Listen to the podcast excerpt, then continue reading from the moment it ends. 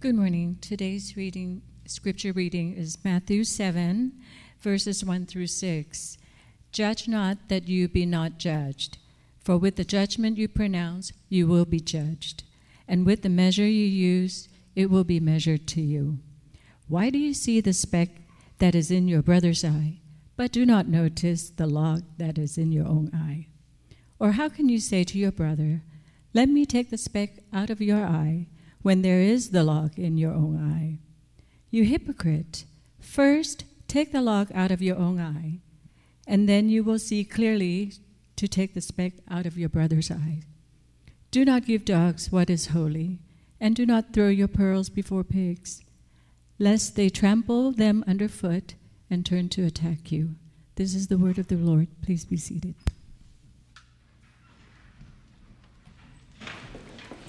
All right, good morning. It's, uh, it's good to see you all here this morning. My name is Dave. Um, I'm the lead pastor here at Redemption Church Tucson, and uh, it's just great to have you here. Um, if you're new or you've, you've never heard me preach before, I just want to give you all a, a heads up. I have a stutter, and it'll kind of come in and out as, as we go. So just want to make sure that you have a heads up on that and you know um, what, what's happening. And as I said, it's just good to, good to be here together. This is a historic Sunday. This is the first Sunday in 71 years uh, after the Chicago Cubs won the National League pennant. So some of you are LA fans. So I don't know. Had to, you know, baseball is kind of weird like that. Like keep track of every ridiculous stat, and so this is one of them.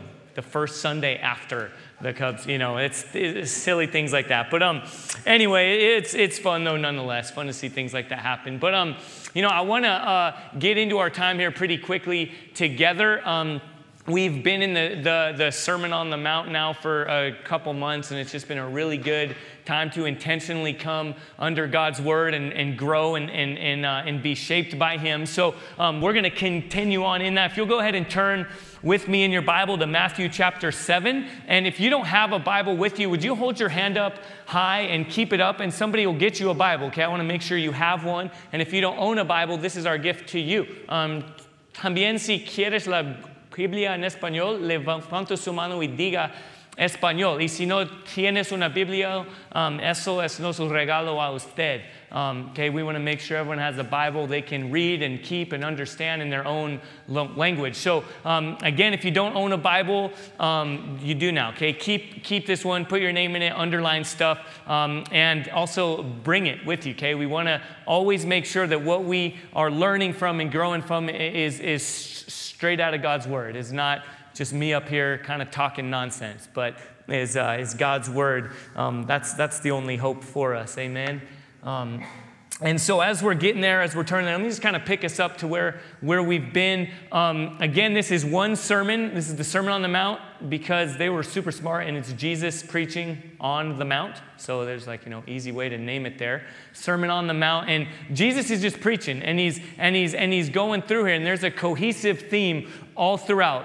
And it's remember that Jesus is bringing real heart transformation that shows up in real everyday life. And, and so in, in um, chapter 5, at the very beginning there, Jesus really hammers into that transformation that has to take place on a heart level. And, and, he, and he talks about kingdom character, okay? Because he's talking about the kingdom of heaven, the kingdom of God that is coming in, that is, that is, that is crashing into the broken world that he created. And so then in chapter six, it kind of transitions there and it starts to talk about what life looks like lived out in light of the transformation that Jesus has brought. And he specifically talks about the Father and how transformed people go from enemies of God to children of God, to sons and daughters through faith in Jesus. And he specifically talks about the importance of living all of life in light of our relationship, a restored relationship with God the Father. And, and, and, and, and that term, that idea of Father, is used more there in that section than anywhere else in all of Scripture. So everything that we've said thus far, even if you go back and you read chapter 5 and 6, it all inform, is informed by this idea of, of God being the Father. And then this week, now in chapter 7, as we get into that, the main theme is judgment. And it, and it again is connected, and we might not see that. We might see, okay, yeah, transformed heart, changed heart, okay, God the Father, relate with the Father, judgment. whoa, I don't, I don't get how that connects. But what, what, what this, why that is, is because we all tend to look at the here and the now. And we tend to be consumed, right? Sin, which is essentially not God. Sin is, um, no thanks, God, I got it on my own, even though God created us in His image, created us to relate with Him, to have our identity and our life and our purpose be shaped from Him consistently. We said, no thanks, God, I want to do it on my own. And we became navel gazers, right? Like staring at ourselves, like inward and, and focused on, on me, me, me, and on here and now. And even last week we talked about um, Jesus said, said, said, Do not worry about tomorrow, for tomorrow will worry about itself. Sufficient for the day are its own troubles. And, and so even when we think about the future, it's informed with me, me, me, and, and, and now, now, now. And yet, the, the big idea in Scripture is that today always needs to be informed by the beginning and the end. That, that in the beginning, when God created us, as I just said, this idea, this rich theological truth of the imago Dei, the image of God, that how we view ourselves and how we view others derives itself from God and his character and who he declares us to be. And yet, so often we don't, we don't look at today, and today is not informed by the beginning. And also, it needs to be informed by the end. And that's where this idea of judgment kind of starts to come in here is Jesus will begin to unpack and will begin to teach on the final day.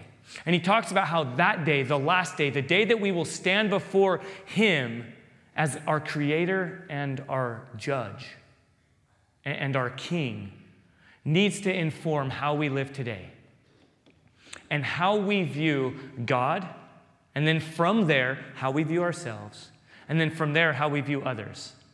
Because, as we'll see, how we relate with one another is informed by how we understand ourselves, which is always informed by how we understand God. Okay, so that's really where we're headed. I don't know if that got a little bit crazy, but again, it's there's no like, yeah, I have I, I understand myself really well, but I don't really know God very much, or I don't really know, I don't really care about how I relate with other people. It's all interconnected and interrelated with God. In fact, A.W. Tozer said, um, The most important thing about us is what comes into our mind when we think of God. And then I would say, from out, out of that as well, um, from there, what comes into our mind when we think about ourselves is, is, is always related to what comes into our mind when we think of God. All right, are you guys tracking with me? So, so what we'll see here is Jesus informing and bringing clarity to listen, how you relate with each other and the judgment that you pronounce on one another reveals who you are and who you understand yourself to be. And that should be an indicator of what's to come, of that final judgment day, has to do with how you relate with and judge one another and yourself. Okay, so with that, let me pray and ask God to, to reveal himself to us all the more clearly through his word. And, uh, and that even as we just sang about the resurrection of Jesus, the life, death, and resurrection of Jesus, that we know the end, we know the big idea, we know the climax of the story. Okay, so that even that would inform our time now and would reveal the hope we have in him. Okay, so with that, let's pray. Lord, we, we thank you for your word.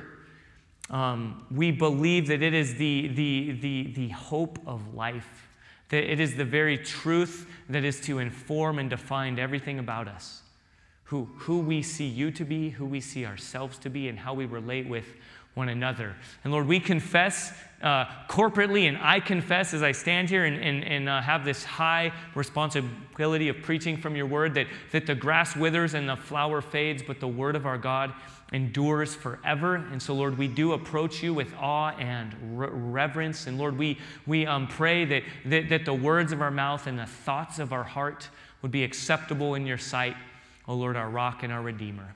It's in the name of Jesus we pray. Amen.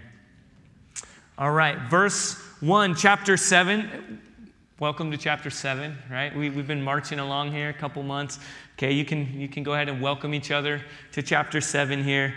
And uh, as we continue on here, chapter 7, verse 1 Judge not that you be not judged. All right, probably the most famous verse in the Bible, right? Like everyone knows that verse. Even people that don't even know it's in the Bible or don't know where it's in the Bible, it's right there next to, you know, God helps those who help themselves, and cleanliness is next to godliness. And those two, by the way, are not in the Bible. Benjamin Franklin, but not in the Bible. Okay, Benjamin Franklin said those. But this one is in the Bible, right? And it's so common. Like people just throw it out there. Hey, judge not. You know, who am I to judge? Judge not that you be not judged, or judge not lest you be judged. And it's just kind of thrown out there, and, it, and then we take it and we make it mean whatever we want it to mean, right? And, and so um, we don't have that, that freedom, though, right? Because Jesus said this. So we need to dig in and be like, well, what does Jesus mean when he says this? Because um, judgment is not like being discerning, okay? Like, yeah, you're a good judge of character. That's not what kind of judgment Jesus is talking about here. And, and also, the way we tend to take this is just be, just be really, really tolerant, which has been, that word has been so confused and convoluted and distorted. And really, whoever says it has their own definition, and then it's just kind of prescribed. Like, be tolerant means, like, don't have a strong opinion or declaration about anything. And if you do make a bold declaration about something, um, make sure it's ambiguous enough that you're not really making any kind of truth statement or truth declaration, that it's just, you know, so as to not offend anyone and just kind of kind of keep this really ambiguous and vague um, kind of conv- conviction. And so just be, just be tolerant. Is that what Jesus is saying here? Judge not that you be not judged. That's, that's not it at all. That's one extreme on the pendulum, and we'll get into the other extreme as well, because judgmentalism is definitely what Jesus is hammering on. He, he is saying, do not be judgmental, but is he saying, don't have any strong convictions or declarations? Is he, is he affirming the, the kind of philosophy of, of pluralism, you know, that all truths lead to one truth and it's all the same thing, and, and as long as it's good for you, then don't, and you know, don't say anything about anyone else and what they believe. And is that what Jesus is saying on the other extreme? No. Okay, this it's informed, verse 1 is informed by verse 2. Judge not that you be not judged. For with the judgment you pronounce, you will be judged, and with the measure you use, it will be measured to you. So, again, the judgment that Jesus is talking about is not being discerning and, and stuff like that. It's, it's, it's, it's being judge and jury and, and just throwing out verdicts and defining people's character and deciding what they deserve in their lives based on your own lenses and your own view of yourself and your view of them and your view of everything else. And what Jesus is exposing here is you and I don't have the capacity to do that. That, that, that, that you and I can't give this kind of final declaration of what somebody deserves on any level and, and who somebody um, is and what they've done and how we're going to judge them. And again, all connected to because we misunderstand God. And from there, we view, in, in fact, let me say, we, perhaps even we have too low a view of God. And then from there, we have too high a view of ourselves. Ouch. And then from there, that informs now how we judge others. And Jesus is saying, you, you don't get to be the judge and the jury, and you don't get to hand down the verdict through the lenses of what you see to be right and wrong. And again, guys, there's a tension here, okay? There are extremes. There's, there's over here, there's, there's, there's judge everyone, that, that you and I see everything clearly, that we are omniscient, all knowing, and we are omnipresent, we're everywhere, and we are all powerful, omnipotent, and we, we, can, um, we can decide what everyone else should be doing, and, and we know all. And Jesus is hammering on that, saying, no, no, no. On the other extreme is, our kind of version of watered down conviction, tolerance, like don't make any kind of bold declarations.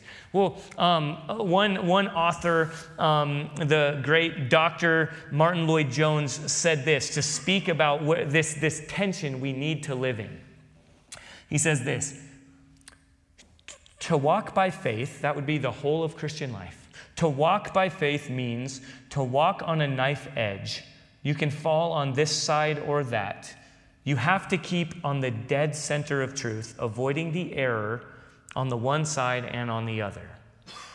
Okay, we, we, we need God the Holy Spirit. We need to be in such a place that our eyes are so fixed on Jesus and that we understand him so clearly that that now defines and informs how we go about every second of every day. Because our tendency, if left to us, if we're like, all right, God, I got it, I'll take it from here thanks but no thanks. Uh, uh, I don't really need your help. I got it from here. I'll figure it out. We will inevitably fall on one side or the other. And this room is full of us. And some of us kind of jump back and forth and swing on the pendulum like Tarzan and go from ultra, you know, uh, I'm just going to be really, really flippant and really, really, you know, just hold everything open handedly and not have any bold convictions about everything. Or I'm going to go on the other extreme and judge everyone. And I'm judge, I'm jury. I know what's right. I'm going to throw out social media grenades and just blow up everyone who, who I think is wrong and, and who deserves my, the wrath of my judgment. And so, again, what Jesus is calling us to is to rightly understand Him in such a way that that informs that we rightly understand ourselves and then that informs how we rightly relate with others. And to illustrate this and to paint it, and I'm going to just read Jesus' own words here because he just, he, I think he paints this picture. He explains this so well. Kind of jumping over to Luke chapter 18, we see an incredible, incredible description of this whole situation here. It's in verses 9 through 14.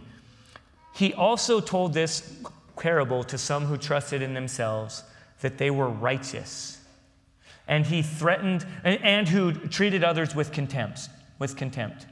So he says this two men went up into the temple to pray one a pharisee and the other a tax collector. Okay so just pause there for a moment so we understand this context. Okay jesus is talking to a group of people probably like many of us who have too low a view of God, too high a view of themselves, and are prone to judging others through the lens of, of, of I know what's right and I know what's best. And, and he paints this picture because a Pharisee would fit into that category. Okay, this is the people that from the outside look squeaky clean, they get it all right, they never give their kids processed foods, they, you know, only homeschool, they do all the things that, you know, a really good person would do. And then he talks about a tax collector, okay? And this is people on the other extreme. This is people that everyone knows, like, oh man, that, you know, that person, they, there's no way they could get anything right. Like, right? And so he's, he's, he's hammering on that. So, verse 10.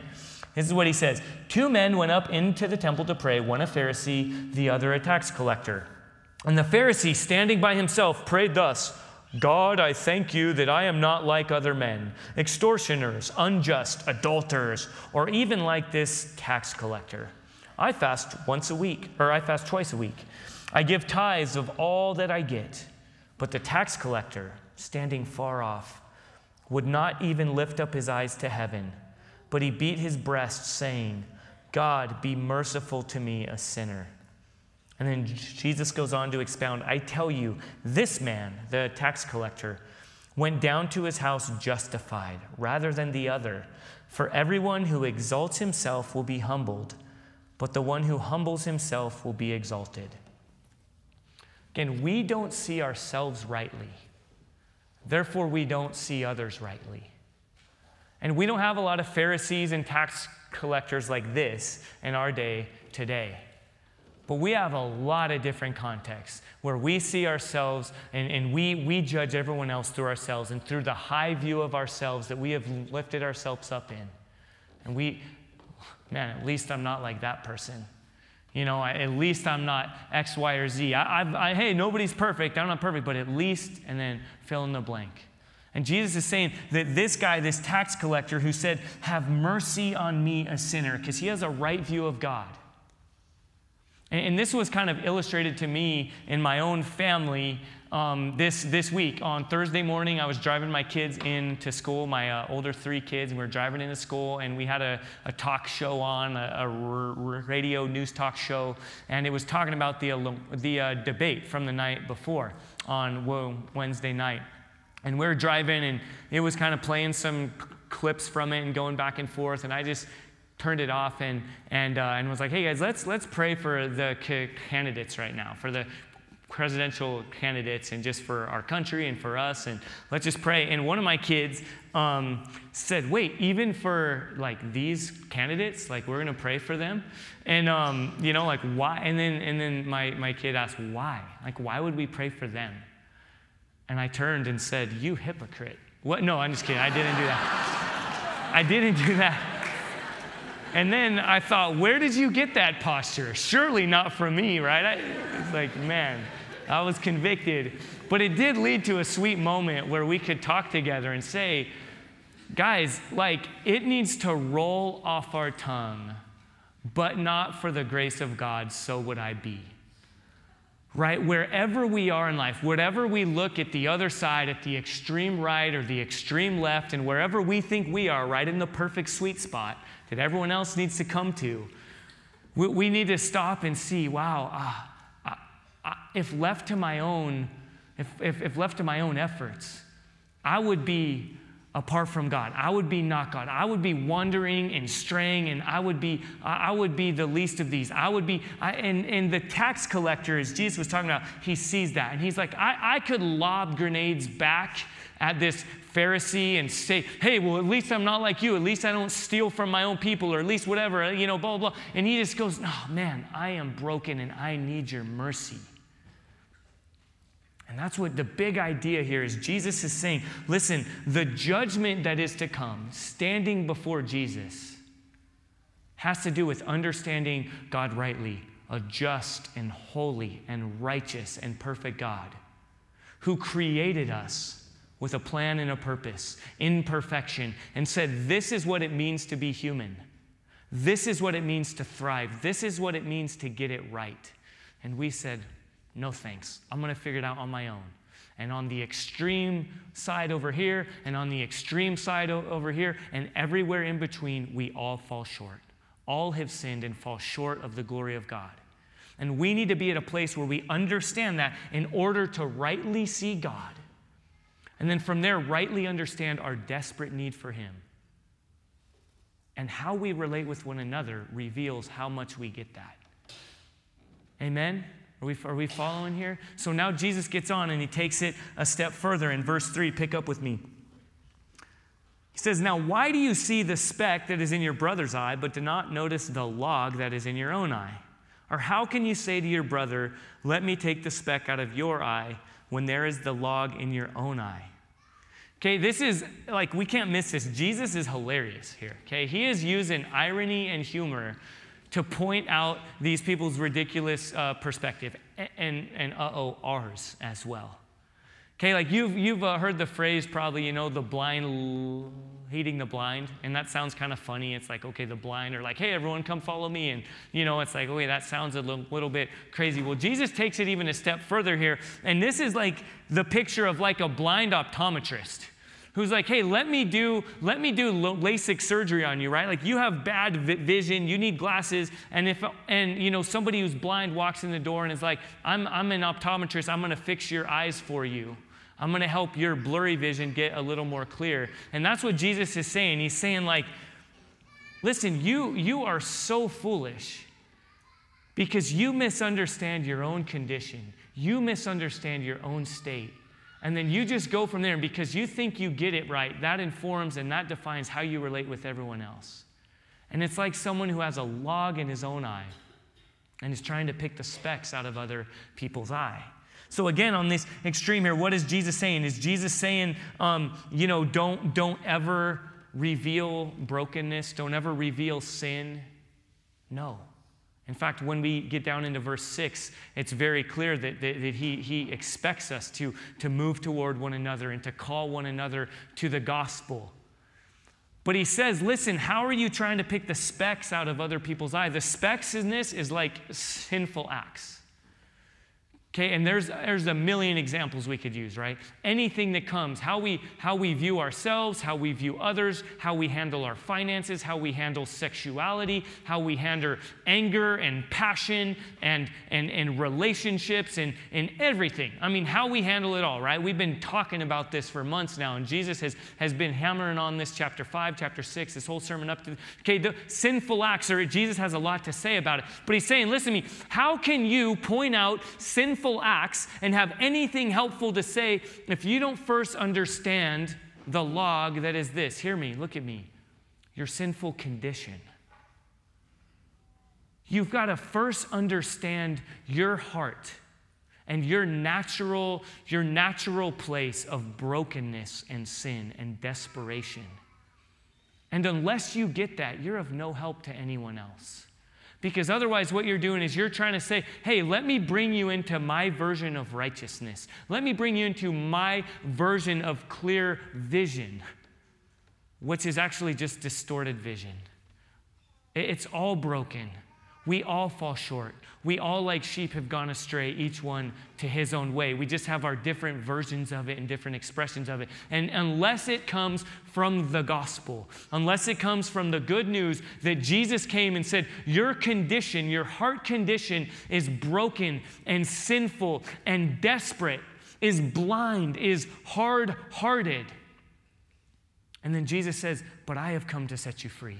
I have come to, to, to die on the cross and to die the death that you deserve. And I have come to victoriously raise from the dead so that through faith in Christ, you and I can be born again. You and I can be, can be made new. You and I can be restored to life. You and I can have our distorted vision made clear. And then from there, we're able to rightly understand what other people need.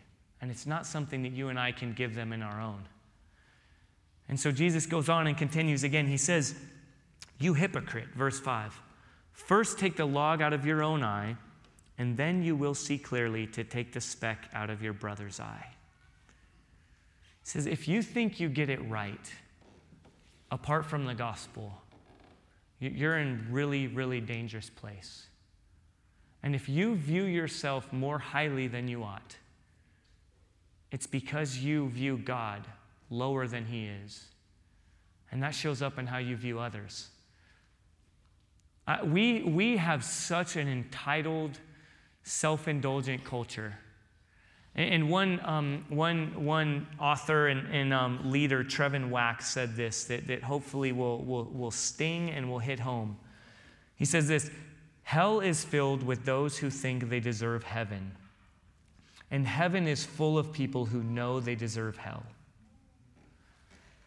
if we're in a place where we feel so entitled, we say, at least I'm not like this person, at least I'm not like this person, I get it right. I, yeah, I'm not perfect, but hey, I'm, yeah, of course I deserve heaven. I've never done this, I've never done that. Then we're like the Pharisee who's standing there judging everyone else and have too high and too lofty and too broken a view of ourselves.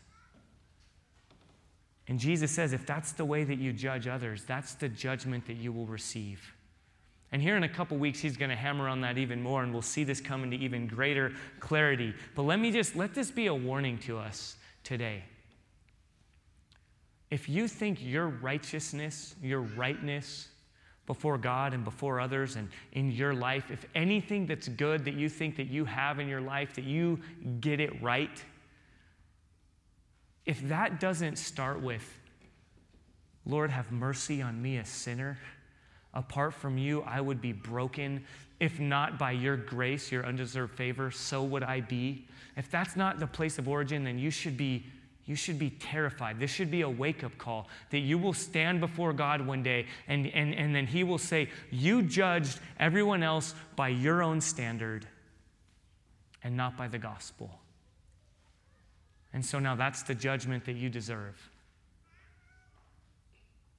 And, and I know that there are those of us here in this room who are more prone to um, self destruction and self judgment. And, and we and you think right now, you say, I wonder if I'm really saved. I wonder if Jesus really, if I'm really forgiven. I wonder if that's me. And let me just encourage you first of all, there is a holy fear, a good fear that's there, a right understanding of God that does acknowledge that standing before our holy and righteous judge and creator is a big deal and it should not be taken lightly.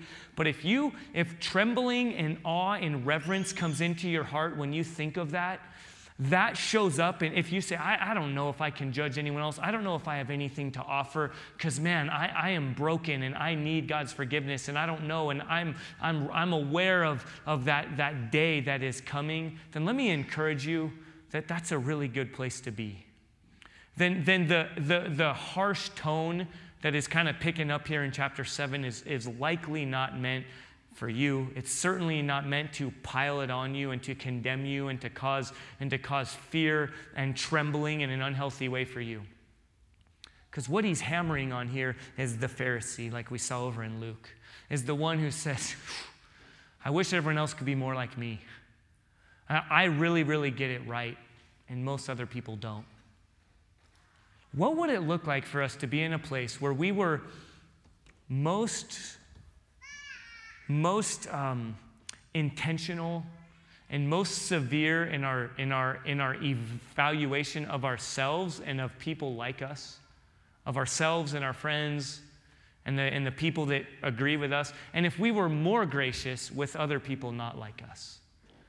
Not, oh, it's all the same, it's all just be tolerant, just, but what if our first flinch was like in James, if we were slow to speak and quick to listen and quick to understand and slow to anger? If we didn't just hear, that's a different perspective, that's a different culture, that's a different, different generation, a different socioeconomic uh, tax bracket, a different ethnicity, and so I'm quickly, I don't understand it, therefore it's wrong. What if our first flinch was, man, I, don't understand. So I'm going to I'm going to lean in. I'm going to ask more questions. I'm going to be winsome. I want to seek to understand. And then ourselves, if we look through the, if, if we're going to look at ourselves, we look through the magnifying glass a little more. We have our greatest level of scrutiny for ourselves and the people like us. And we say, what are our own blind spots? I'm in a cultural context. These people love Jesus, and their, their worship expression is very different from me. Their, their understanding on family is very different from mine. Their, you know, X, Y, and Z is very different. And what if our first, our first thought was, man, maybe they could speak into some blind spots I might have? That, that I swim in my own cultural waters, so I likely don't see some things that are broken about myself. So why don't I invite some, some, some, some judgment, some evaluation on myself, and then open up a dialogue and, and learn and grow. And again, that beautiful picture of a tapestry woven together. That's, man, when Jesus is bringing Jew and Gentile together, which you see there, when Jesus is calling tax collector and Pharisee together to be shaped by his gospel, it's a people that cannot live healthily and rightly, cannot see God and self and others rightly apart from his gospel. And guys, you, you and I definitely have something to offer. That is the good news of Jesus, that is the gospel, but it's not something that we conjure up on our own. And so he says, he implies there, right, in verse 5. So, yes, you do need to move toward one another. You, do, you do need to, to, to call out and speak into the specks that are in our brothers' and sisters' eyes. But that needs to come from an understanding of our own condition and our own desperate need for the gospel. And then he brings that to full fruition in verse 6. He says, Do not give dogs what is holy, and do not throw your pearls before pigs, lest they trample them underfoot and turn to attack you. And some, some people have even treated this as a completely different verse or you're like, I don't know what Jesus is thinking about right there. I was tracking with him in verses one through five, and then he must have just zoned out for a minute and just started talking about dogs and pigs. And it's like, wait, wait, wait, where was I? And he's coming, right? Like, how does this all fit together? And, that happens, okay? We need to be, we need to give ourselves enough grace and recognize enough that, that, that um, we, those thoughts well up in us as we're reading scripture. Or sometimes, if you're like me, you're going along and you're like, wow, I just read like three chapters. Well, often I don't read three chapters I just read three verses and I zoned out and tuned out. And rather than just like, I'm going to dig in a little. I'm going to say, God, what are you saying here? So in this case, Jesus, what are you saying when you seemingly go to a completely different subject and start talking about dogs and pigs and them attacking you? Well, again, it's related to that one extreme of thinking, oh, there's no truth, there's no absolutes, there's no good news to give to anyone. I'm just going to sit over here quietly and keep to myself, and whatever's good for me is good for me, and I'm not going to say anything. And Jesus is saying, no, no, no, you are going to engage other people. You do have the gospel. He talks about that which is holy and, and, and, and, and, and, and, and, and, and that which is like a pearl, like a, like a precious jewel. Right? Earlier, he says, You as you get the gospel, as you rightly understand God, and then from there you rightly understand yourself, you're to be like salt that preserves all that it is around you. You're to be like a light, like a city on a hill that gives light to all who see so that others will see your good works and will glorify your Father in heaven. Okay, so Jesus is saying, no, no, live in a world. There is sin. There, are, there is sin that needs to be called out and needs to be spoken into, and use discernment and use winsomeness. And it flows out of when you rightly understand the gospel. Okay, are you guys tracking with me this? Give me a little amen here. Give me a little nod. Am I? Okay, when you when you when you rightly understand who God is and who we are, and, and you have that posture like the tax collector that says, God, I need you. Have mercy on me. My only hope is your gospel. My only hope, my only hope is your good news. Then you have the pearl. You have that which is holy. And now he says, now use discernment and use wisdom.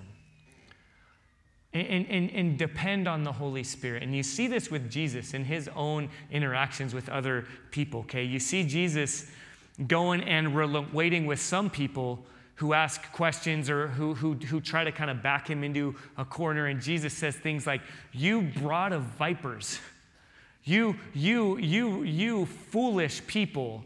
You, you know, and he calls people out and he says, like, I'm not going to enter into your little silly game here because you're not, you're not really wanting to get at this place. You're not in a place of receiving the gospel. And not that you and I are out there just calling people names and calling people vipers and all that stuff. And it's usually the religious folk, by the way, that Jesus is calling out here. It's usually the people that are standing up here abusing the gospel and misusing the word of God for their good and their glory and to put others down. And Jesus just goes after them but in other places, you see where he looks and he says, Yeah, this person is misunderstanding the gospel, and I'm going to extend grace, and I'm going to be winsome, and I'm going to be careful, and I'm going to, I'm going to extend love, and I'm going to, I want to bring this person. I have a, a gift that I want to see this person get to, okay? Of, of evangelism, guys, is like this it's one beggar telling another beggar where to find bread.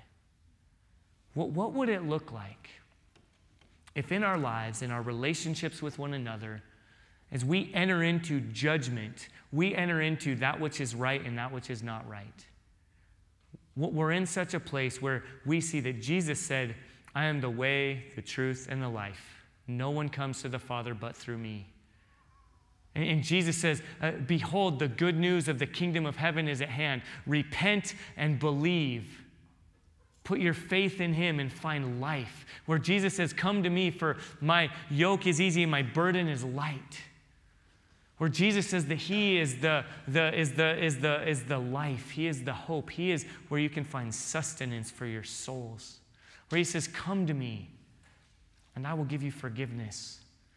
And if we were in such a place where we didn't, again, we didn't say, Oh, be more like me, but we said, Man, I'm a beggar and I'm hungry and I see that you're looking for food, you're looking for sustenance, and I don't have it.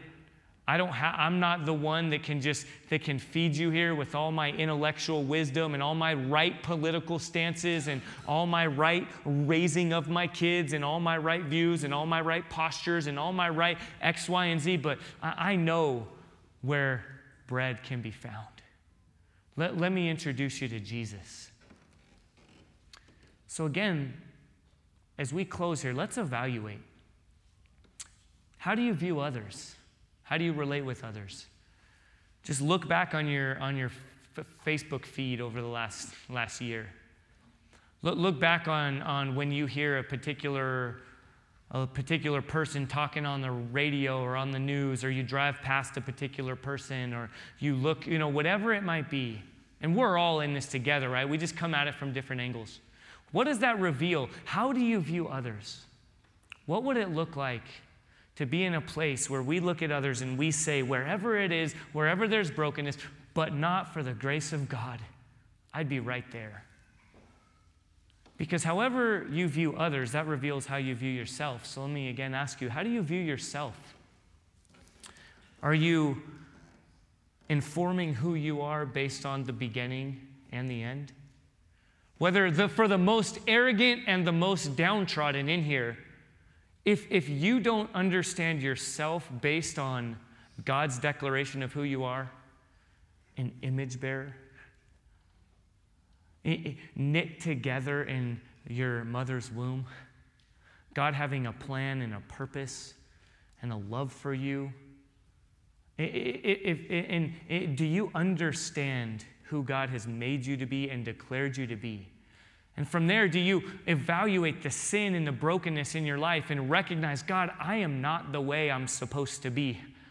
Uh, uh, have mercy on me. Pour out your gospel on me. Bring transformation that I can't bring about on my own. And then from there, how do you, how do you view God? It's always a good place for us to end. How do you view God? As we sing songs right now, as we prepare to come before the communion table, do you understand that God is holy and righteous and that He is the judge before whom we will stand one day? And, and He will say and He will evaluate how have you judged others? How have you judged yourself? Have you had too low a view of God and too high a view of yourself? And yet, connected with that, do you understand that God the judge is also God the Father? And that he said, Come to me. And through faith in Jesus, remember back in chapter 6 when Jesus said, Pray like this, our Father. Jesus said, I am, I am the Son of God, and I get to go before God the Father and pray and say, My Father in heaven. And then Jesus opens that up and says, Through faith in him, you and I get to go before God and say, Through Jesus, I can say, Our Father, our Father in heaven. Jesus is our advocate.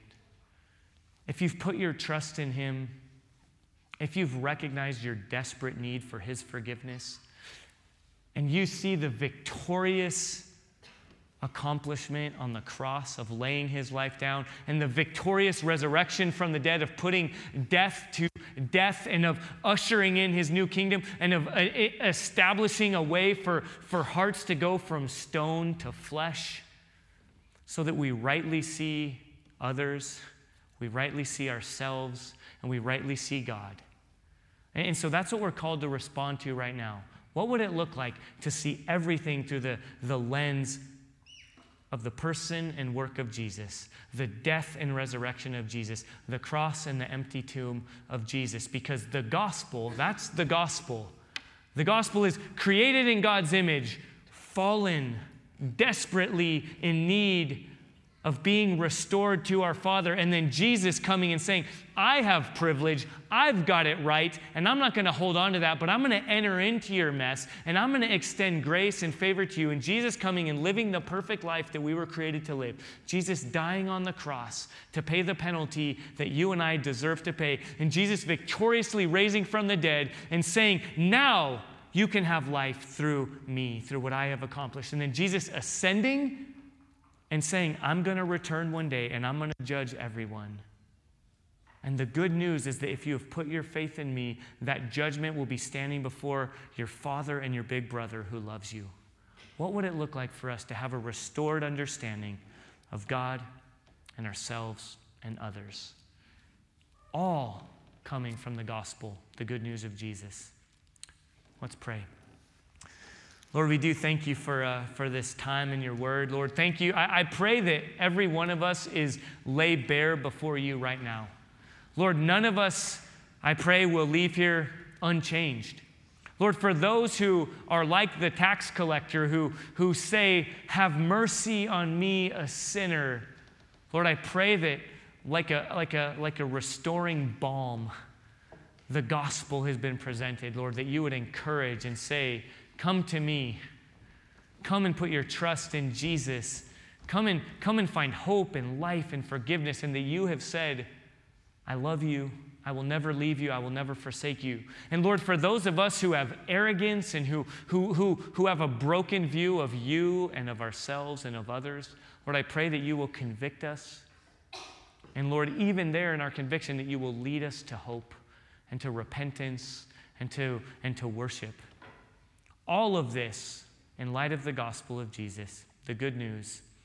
In your name we pray. Amen.